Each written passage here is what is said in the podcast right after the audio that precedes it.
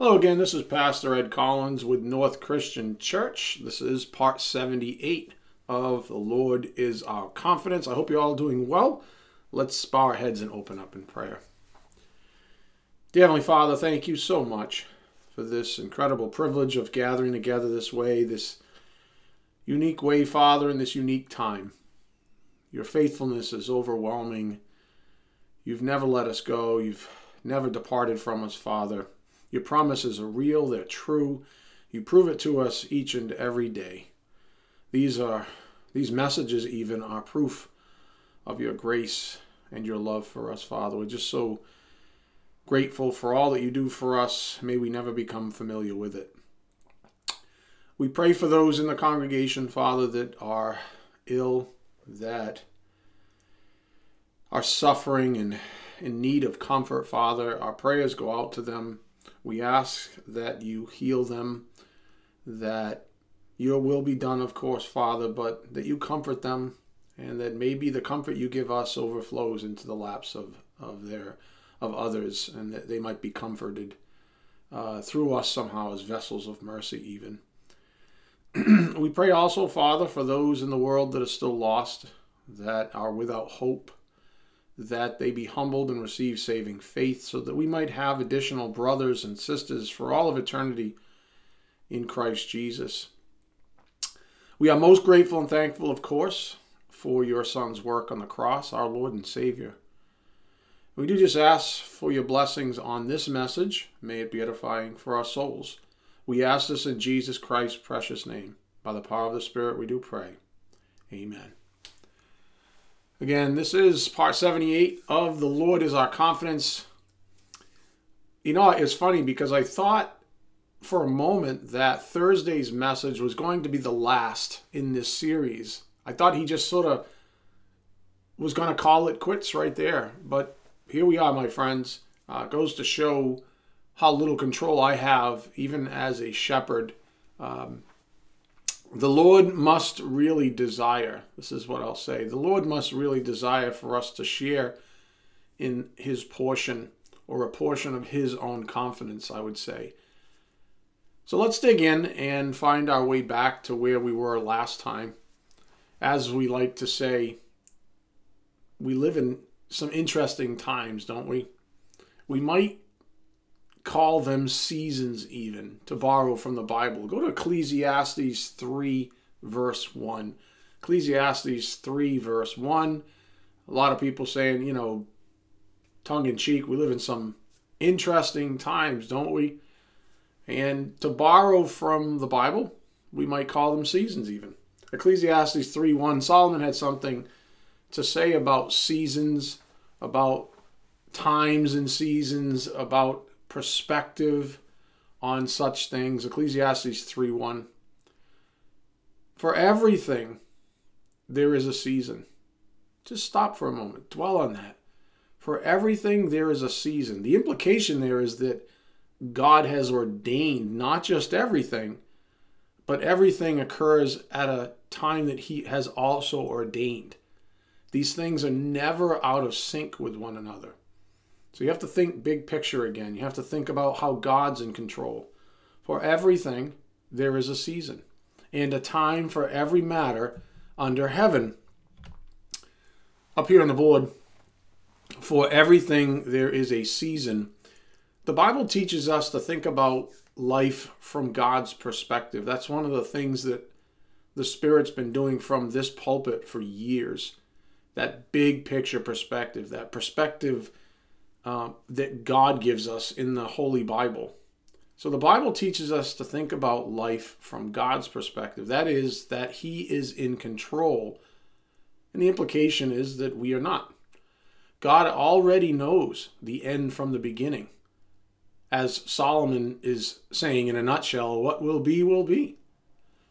Again, for everything, there is a season. The Bible teaches us to think about life from God's perspective. That is, that He is in control implying we are not. God already knows the end from the beginning. What will be, will be. It's difficult to describe what Solomon wrote here. He was a student of life and people. But at the risk of waxing philosophical, I give you that point on the board. Again, the Bible teaches us to think about life from God's perspective. God already knows the end from the beginning. What will be, will be. Look at verse 1 again, Ecclesiastes 3. For everything there is a season and a time for every matter under heaven, a time to be born, a time to die, a time to plant, a time to pluck up what is planted, a time to kill, and a time to heal, a time to break down, and a time to build up, a time to weep, and a time to laugh, a time to mourn, and a time to dance, a time to cast away stones, and a time to gather stones together, a time to embrace, and a time to refrain from embracing, a time to seek, and a time to lose, a time to keep, and a time to cast away, a time to tear, and a time to sow, a time to keep silence, and a time to speak, and then finally a time to love and a time to hate, a time for war and a time for peace. Now, as we noted last time, there's a time and season even to preach the Word of God. And more generically, to stand up for the truth. Well, are you ready for this? In this case, standing up for the truth, the seasons do not matter. Again, there are seasons, there's a time and season for everything. We just read this in Ecclesiastes 3 1. But with the case of standing up for the truth, seasons do not matter, strictly speaking. While fully cognizant of the wisdom that Solomon wrote about, Paul wrote something profound for all of us to learn from upon that backdrop. I'll give you a teaser principle before we jump into this key verse again. Up here on the board, the time for truth. The time for affirming and defending the word of truth is always. Always. The time for affirming and defending the word of truth is always. While people's attitude towards truth is seasonal, a la 2 Timothy 4 2, standing up for it is something we are commanded to do regardless of circumstances or timing. Again, the time for truth, the time for affirming and defending the word of truth is always. Seasons do change. People have an affinity, uh, apparently, for truth, and then the next day they don't. While people's attitude towards truth is seasonal, a la 2 Timothy 4 2, we'll get to that in a moment, Standing up for it is something we are commanded to do regardless of circumstances or timing. Let's look at the verse that I uh, referenced there again. Go to 2 Timothy 4, verse 2. 2 Timothy 4, verse 2. Again, the context is that Paul is writing to Timothy. He's encouraging him to preach the word regardless of the attitude towards it in the people that he is teaching. 2 Timothy 4 2, some of you can relate to this. Of course, he is speaking to a pastoral situation, but the, gen- the general rule here applies to all of us. 2 Timothy 4 2, preach the word, be ready. We'll focus on that a little bit. Also, though, be ready in season and out of season. In season and out of season reprove, rebuke, and exhort with complete patience and teaching. So that was Paul's counsel for his disciple Timothy. Up here on the board from ephistemi in the Greek, be ready to set upon, set up, to stand upon, to or be present. In context, the active voice imperative mood means that it is a command to be personally obeyed daily. You see? Personally obeyed. Active voice, imperative mood, command to be personally obeyed daily. Be ready, regardless of season. On Thursday, the Spirit gave us food for thought using the concept. It was just an example that carried over even from the message right after Resurrection Sunday special. the Spirit gave us food for thought using the concept of celebrating certain holidays. And we learned that we ought to be celebrating Jesus each and every day, not just on Christmas and Resurrection Sunday, not just when it's, you know, in season to celebrate Jesus, just because the world gives us sort of a, although it seems to be decreasing, a free pass to talk openly about Jesus during, you know, Easter and Christmas. That's garbage. We ought to be celebrating Jesus each and every day. And if we get persecuted for it, so be it. Not just on holidays. And that was just that sort of example that we could all relate to. He then took it one step further by pointing out that we all have a lot to be grateful for. And yet, we don't often enough take pause and give thanks to God for it. You know, a la 1 Thessalonians 5 16 through 18. The key point of that good labor was to emphasize that while there are seasonal aspects of life, a la Ecclesiastes 3 1, certain perspectives must persist in us, as Paul wrote in 2 Timothy 4 2. So while there are seasonal aspects of life, certain perspectives must persist in us in or out of season. And that's what Paul was getting at. And that has everything to do with our stance and our posture and our readiness to affirm or defend the word of truth. In other words, we should always be ready to make a defense of the word. In many ways, it's the great calling on our lives. Think about it, just reflect on this with me.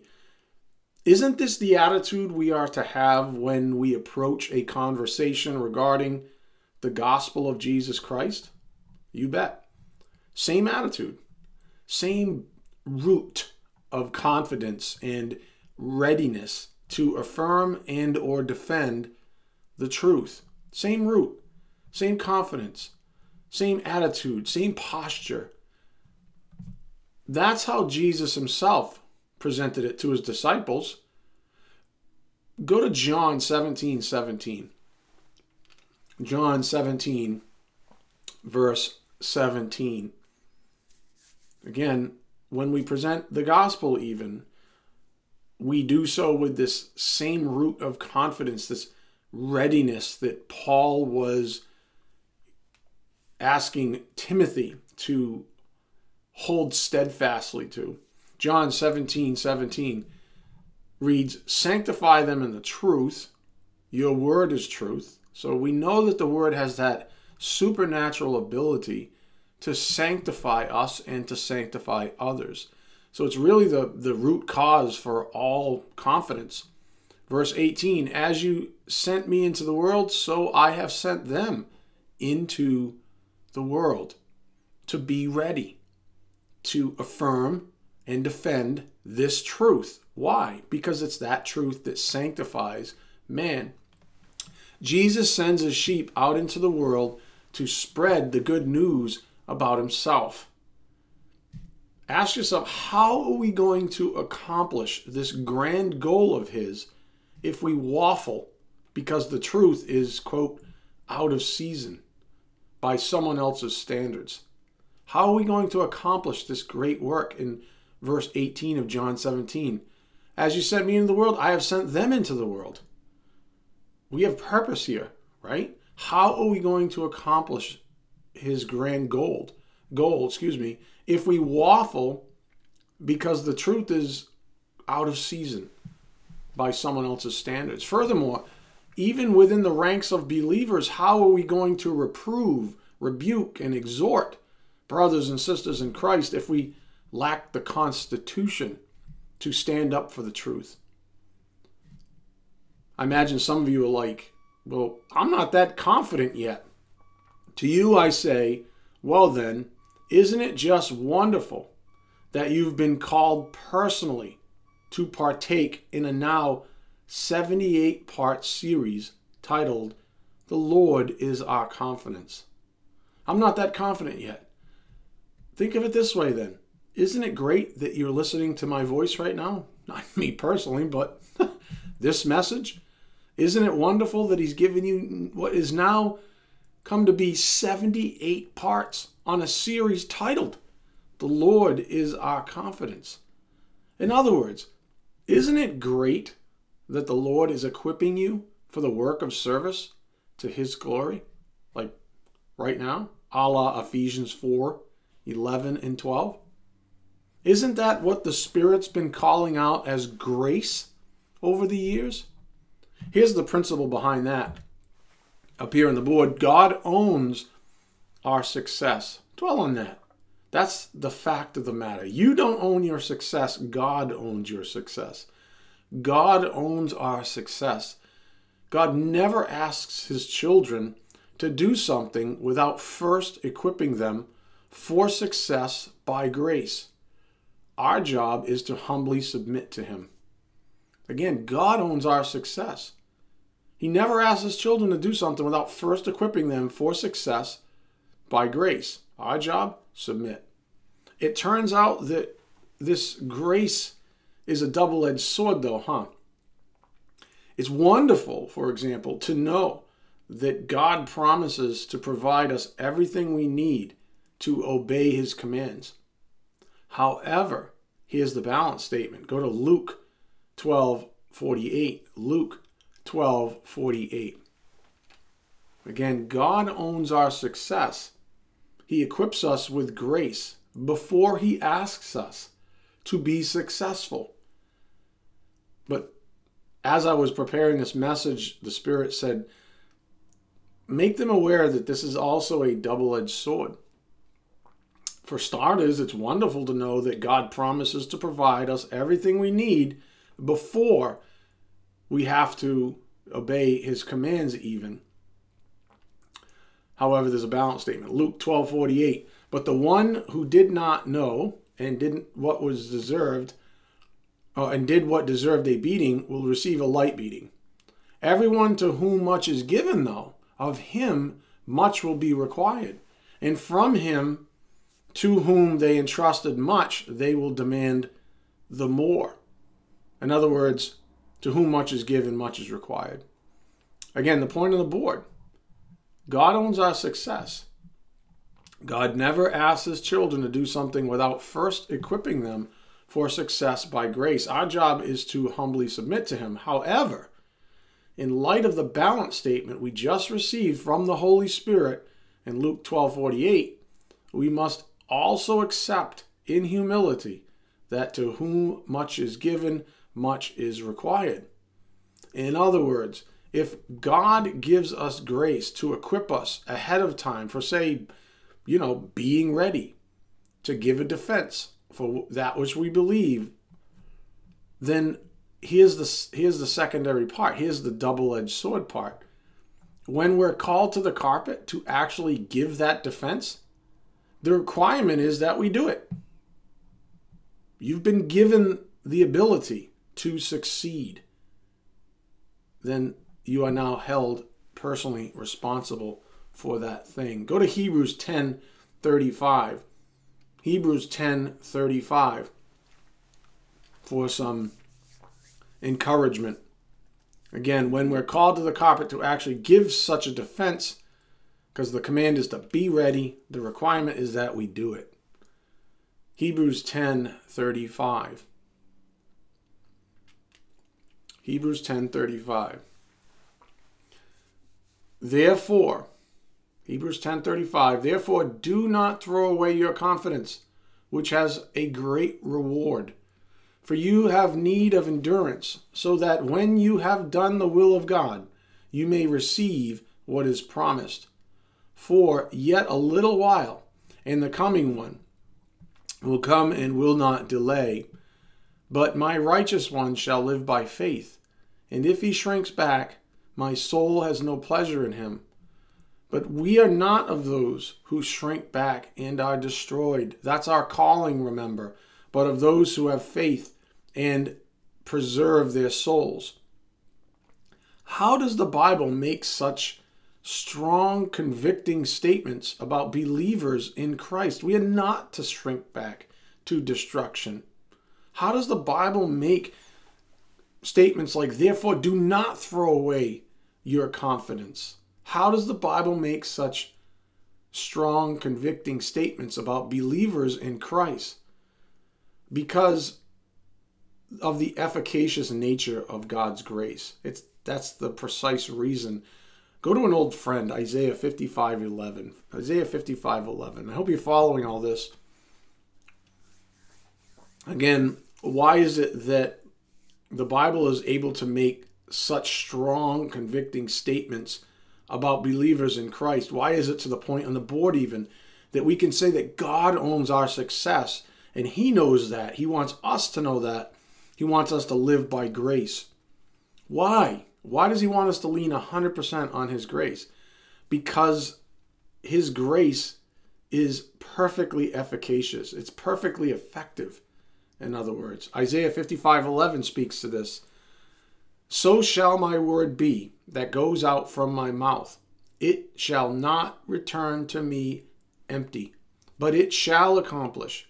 Not maybe, not I hope so, it shall accomplish which, that which I purpose and shall succeed in the thing for which I sent it. There's our answer. That's why the Word of God can be so strong in its language, because God trusts His own grace to have the right effect. Up here on the board, again, God owns our success. God's Word never comes up shy of its purpose. Isaiah 55 11. This means that when the Word is implanted into our soul, it is guaranteed to be effective.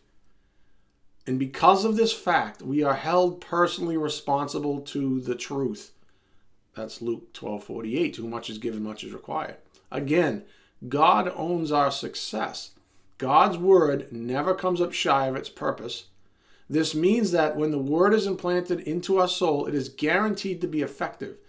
Because of this fact, we are held personally responsible to the truth. In other words, the double-edged this this is that double-edged sword that I mentioned earlier.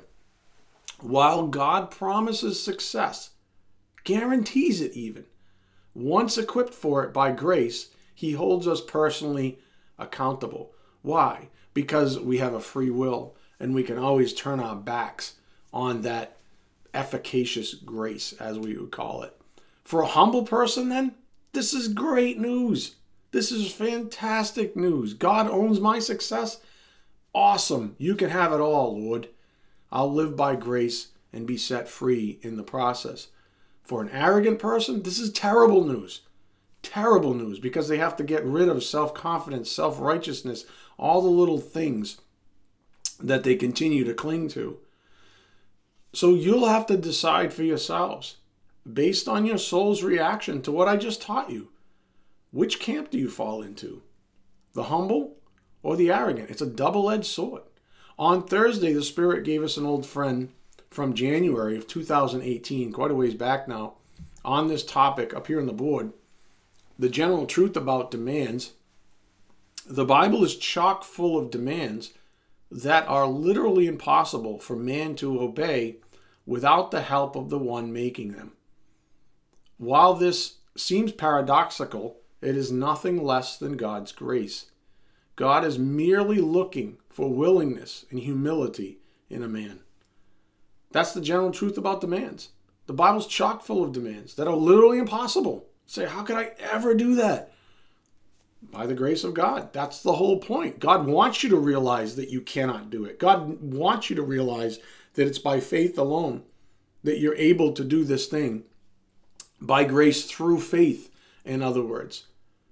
The Bible's chock full of commands like that, that literally impossible for us to obey without the help of the one making them. While it seems paradoxical, it is nothing less than God's grace. It puts God's grace on full display, does it not? Of course. God's merely looking for willingness and humility in a man. He'll he'll do the he'll do the rest. The Spirit also gave us another old friend from August of 2018 up here in the board by grace. When God demands something of us, He does so in light of His ever present grace. He knows, sometimes we forget, that it is impossible for mere vessels of mercy, Romans 9:23, to bear fruit worthy of his glory by themselves. So, he enables us. He's motivated. In other words, he owns our success. The good news is that God's grace is all we ever need to depend upon in order to be pleasing to him. Yes, it's a double-edged sword. But let me ask you this though. Okay, so it's a double edged sword. What's the alternative? I mean, what if we start thinking, you know, that that double edged sword, it, I don't know, it cuts too deep for our liking. We just don't like it. You know, I don't like being held responsible. I don't know, whatever the problem is, right? What if we start thinking that this double edged sword cuts too deep for our liking? Are you going to reject God's grace? effectively ejecting yourself from God's economy and adopt creature credit as your preferred form of currency? Are you going to walk right back into the evil economy the Lord delivered you from when He redeemed you out of the slave market of sin?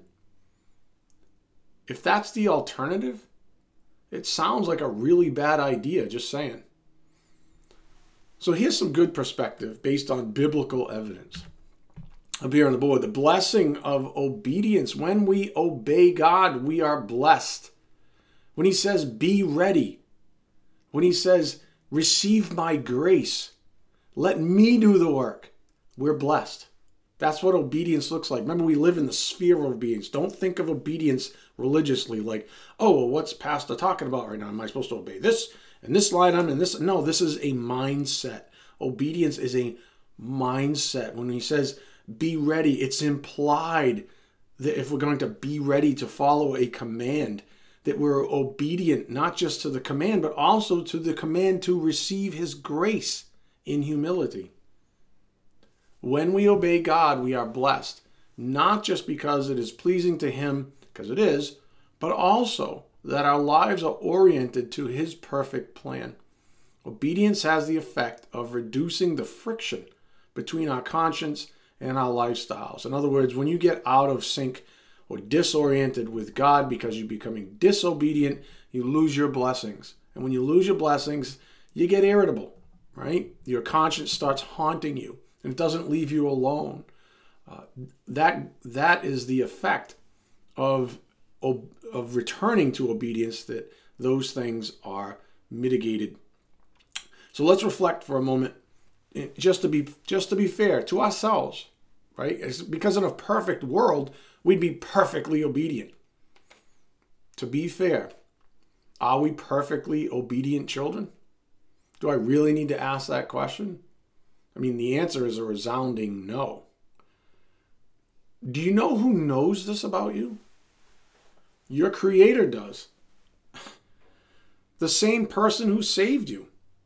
So while you can't necessarily take what the Spirit's saying, excuse me, with a grain of salt, as they say, you mustn't allow yourself to become exasperated either to the point where you just, you know, throw in the towel.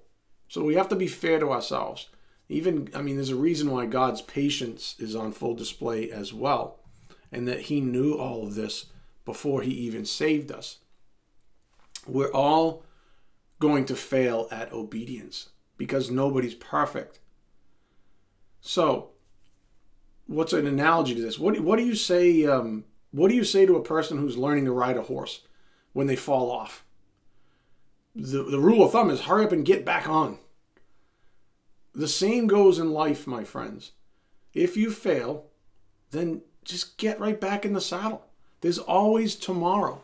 If God wakes you up in the morning, then he apparently has faith in his own grace. Imagine that. He has faith in his own grace to put you back into the saddle for another go around. Imagine that. Go to Lamentations 3:22. Lamentations 3 verse 22. If you fail, then there's always tomorrow. None of us are perfectly obedient. None of us are always being ready None of us are perfect at any of this. There's always tomorrow. So we fail. Lamentations 3:22 for the encouragement's sake. Lamentations 3:22 The steadfast love of the Lord never ceases. His mercies never come to an end. They are new every morning. Great is your faithfulness. How's that in amplifying the fact that God owns our success? How about that? God says, "You know what? I I'll take ownership over your success. I will do I will every morning my faithfulness is renewed. How about that? That's how committed I am to your success because I own it. I hope you see that. Couple that passage, Lamentation 3:22 to 23, with this one up here on the board, Deuteronomy 31 6. Be strong and courageous. Do not be afraid or tremble at them, for the Lord your God is the one who goes with you. He will not fail you or forsake you. How's that for encouragement, huh? He's never going to leave you. He's already decided that you're his the Lord has decided to marry you. You are his, a member of his bride. He's never going to divorce you. He's never going to turn his back on you. He already knew when he was on the cross, he paid for all your sins. He paid for all your disobedience. You see it? How's that for encouragement? How about this? Here's some more. Go to Psalm 103, 13. Psalm 103, verse 13.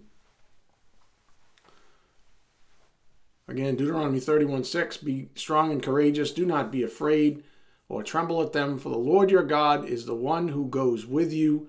He will not fail you or forsake you. Every morning his faithfulness is renewed. So encouraging. How about Psalm 103:13? As a father shows compassion to his children, so the Lord shows compassion to those who fear him. For he knows our frame he remembers that we are dust. Just to come full circle again on the verse that instigated all of this up here on the board 2 timothy 4 2 i'll give you the amplified this time preach the word as an official messenger be ready that's the command be ready when the time is right and even when it is not keep your sense of urgency whether the opportunity seems favorable or unfavorable whether convenient or inconvenient, whether welcome or unwelcome. Correct those who err in doctrine or behavior. Warn those who sin. Exhort and encourage those who are growing towards spiritual maturity with inexhaustible patience and faithful teaching. Be ready. It takes a, think about this, uh, it takes a certain spiritual moxie to do this, right? To to be ready in season and out of season. It takes a moxie, if you want to say. It. We might we might as well just use the language the Bible uses, the same language the Spirit used when He inspired the title of this series. It takes a certain confidence to be ready this way, in season and out of season, to reprove, rebuke, exhort. It takes a certain confidence to do this thing. It's true. It does require a certain confidence to stand up for the truth when everyone around you is against it. You know, when it's out of season, as Paul would say. The question then that we pondered last time is this up here on the board Where fundamentally do we derive our confidence from in our lives? Where fundamentally do we derive our confidence from in our lives? Just another angle into the same rosebush, folks. It's another angle. We carve this angle into two options. We have two options to choose from. I gave them to you last time in terms of economies.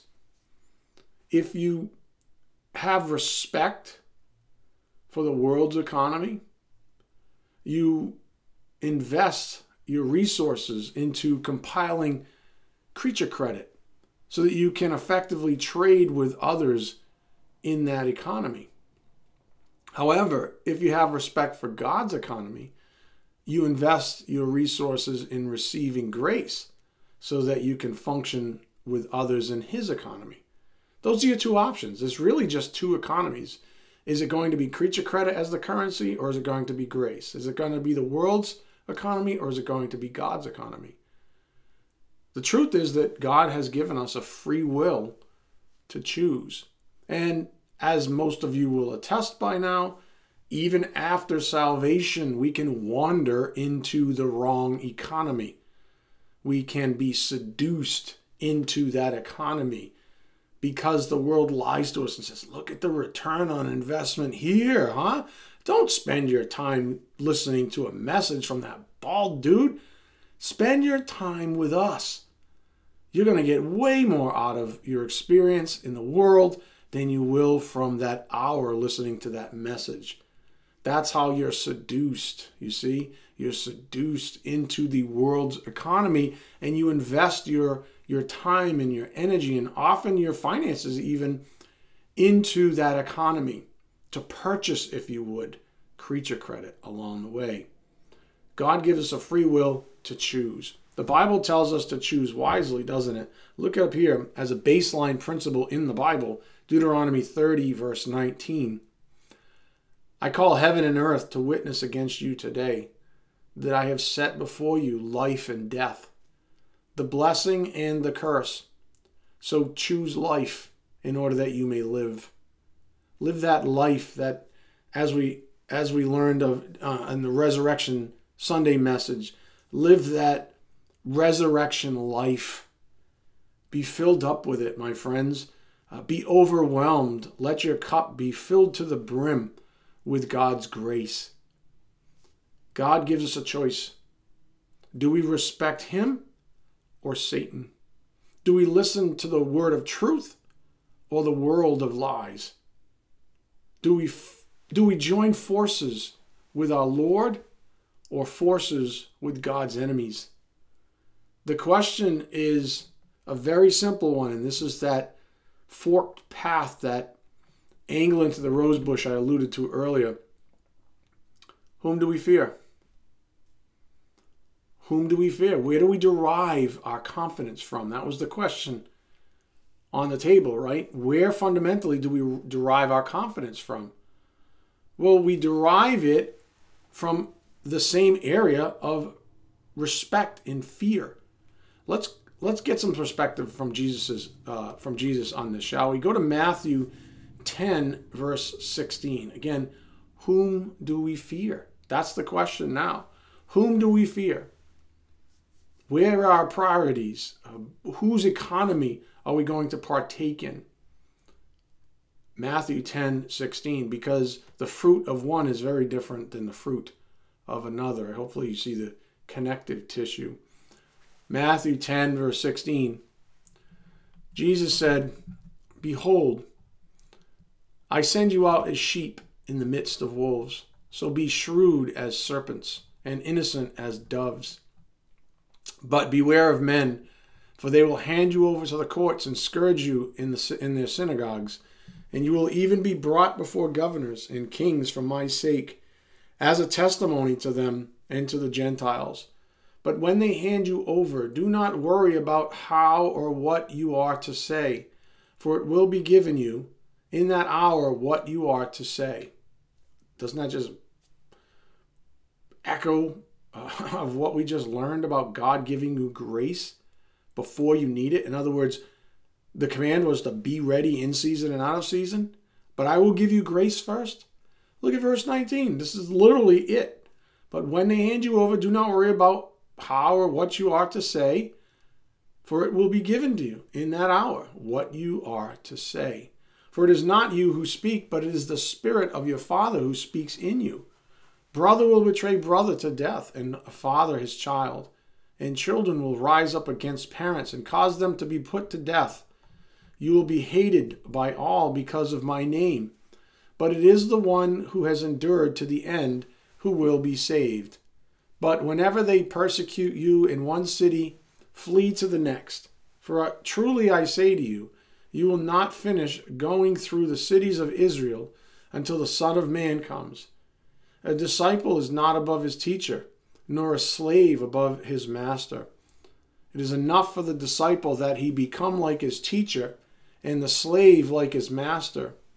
if they have called the head of the house Beelzebul, how much more will they malign the members of his household? Therefore, do not fear them. Do not fear them. Look at the point of the board. Whom do we fear? Jesus said, Do not fear them. Don't fear the ones in the world economy, in other words. Don't worry about your reputation. Don't worry about investing in that economy of creature credit that's literally wrought with evil. Therefore, do not fear them, for there is nothing concealed that will not be revealed, or hidden that will not be known. What I tell you in darkness, speak in the light, and what you hear whispered in your ear, proclaim on the, upon the housetops. Verse 28 Do not fear those who kill the body, but are unable to kill the soul, but rather fear him who is able to destroy both soul and body in hell. You see, fear has a uh, fear in, in in biblical sense, this idea of respect for God, even that's the driving factor. That's the answer to that question. Where fundamentally do we derive our confidence from? Well, it matters uh, which economy, which currency we fear n- not having. You see, where do we put our stake in life? Where are our priorities? What is it that we fear? Well, Jesus Christ laid it right on the line. Do not fear those who kill the body but are unable to kill the soul. Are you confident about that? But rather fear him who is able to destroy both soul and body in hell. Are you confident about that? Nonetheless, we are given a choice as to which economy we will function in, even experientially. So, again, the question on the board is very simple Whom do we fear?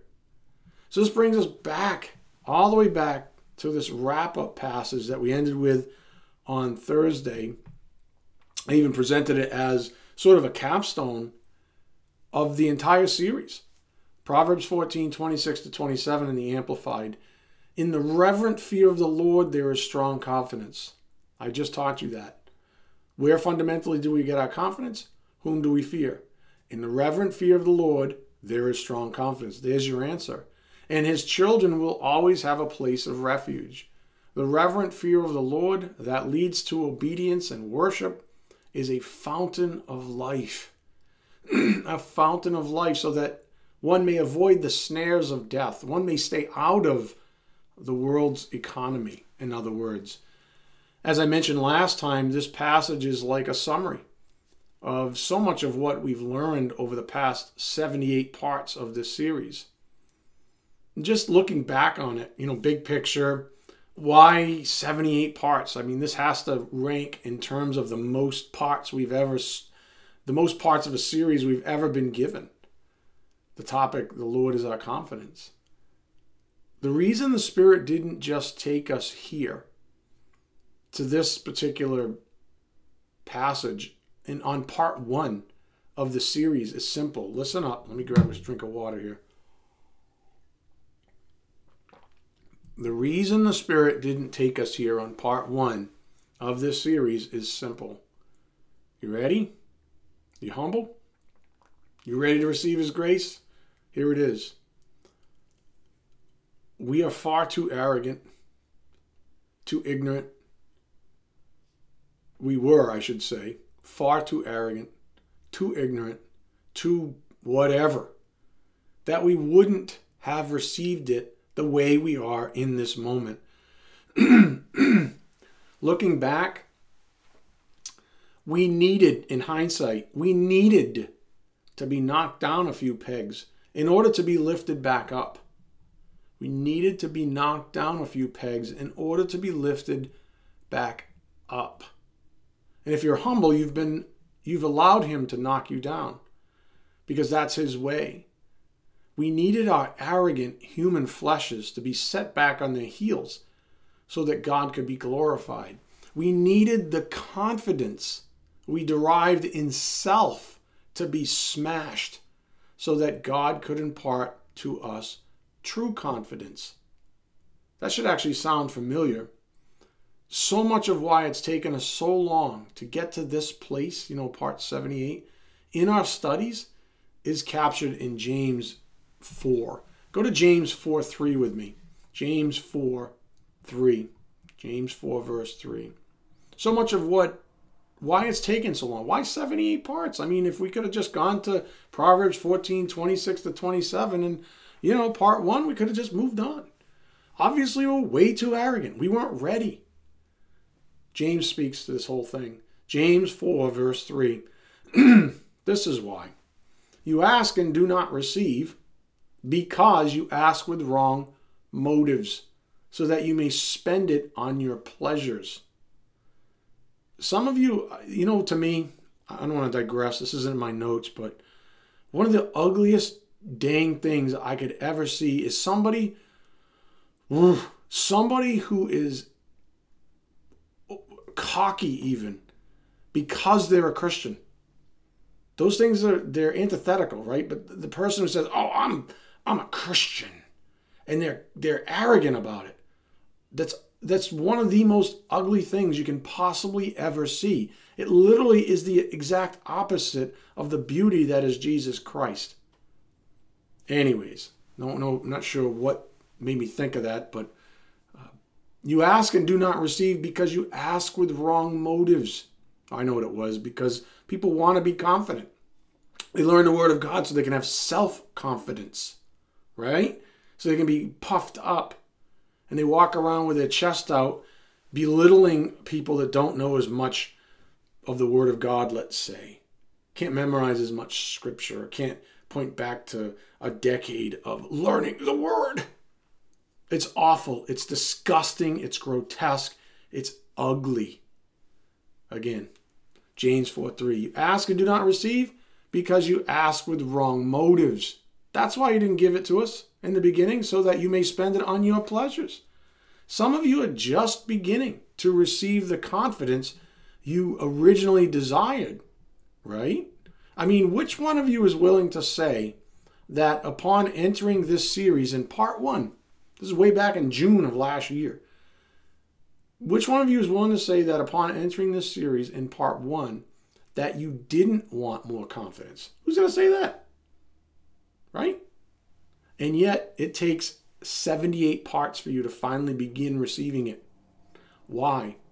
Because way back in June of 2008, oh, excuse me, 2019, when we began this series, you weren't ready. That's why. You were still asking with wrong motives. And what did James write on this? Again, look at verse 3. You ask and do not receive because you ask with wrong motives, so that you may spend it on your pleasures. You adulteresses, do you not know that friendship with the world is hostility towards God?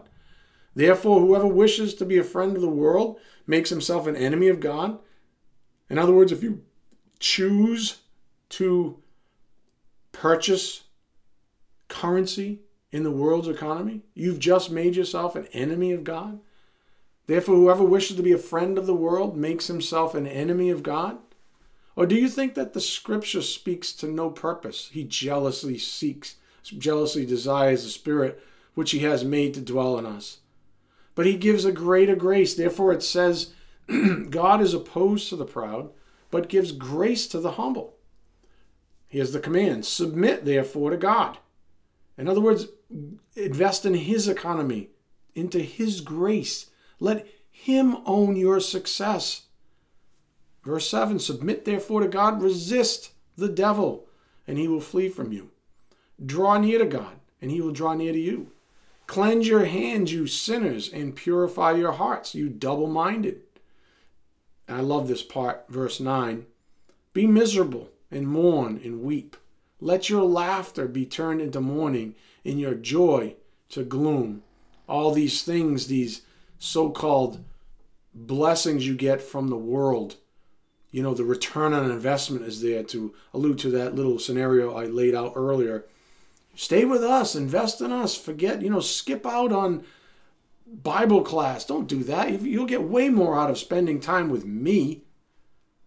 Well, you know, so says the person from the world. Let all that joy and that laughter that you so-called receive in those moments let be miserable and mourn and weep let your laughter be turned into mourning and your joy to gloom Verse 10 Humble yourselves in the presence of the Lord, and he will exalt you. So you had to be humbled for what is now, what, 78 parts apparently, before the Spirit could begin giving you straight talk about the confidence, about confidence in the Lord. So there's your answer. Hence our principle from last time. Here on the board, arrogance and fear of the Lord are antithetical. Please spend some time in the privacy of your own souls to dwell on this principle. Arrogance and fear of the Lord are antithetical. So before we close, let me give you our anchor passage one last time. Proverbs 14, 26 to 27 in the Amplified. In the reverent fear of the Lord, there is strong confidence, and his children will always have a place of refuge. The reverent fear of the Lord that leads to obedience and worship is a fountain of life, so that one may avoid the snares of death. I'll leave you with this. Here's a little connective tissue to help you with your reflective, critical thinking on all of this. If arrogance and fear of the Lord are antithetical, and the fear of the Lord is the source of strong confidence. What do you think arrogance does to confidence? Again, if arrogance and fear of the Lord are antithetical, and the fear of the Lord is the source of strong confidence, what do you think arrogance does to confidence? I'll leave you with that. Let's bow our heads. Dear Heavenly Father, thank you so much for giving us this message, this word of truth, Father. Thank you for giving us Holy Scripture. Thank you for inspiring in the first place that we may turn to it whenever we want, Father, to be encouraged by it, to be edified by it, to be set free by it, Father. Thank you so much for your patience and your love, Father. We do just ask for your blessings as we take these things back to the privacy of our own souls, back to our families, and then your will be done out to a world that needs it so desperately. We ask this in Jesus Christ's precious name. By the power of the Spirit, we do pray. Amen.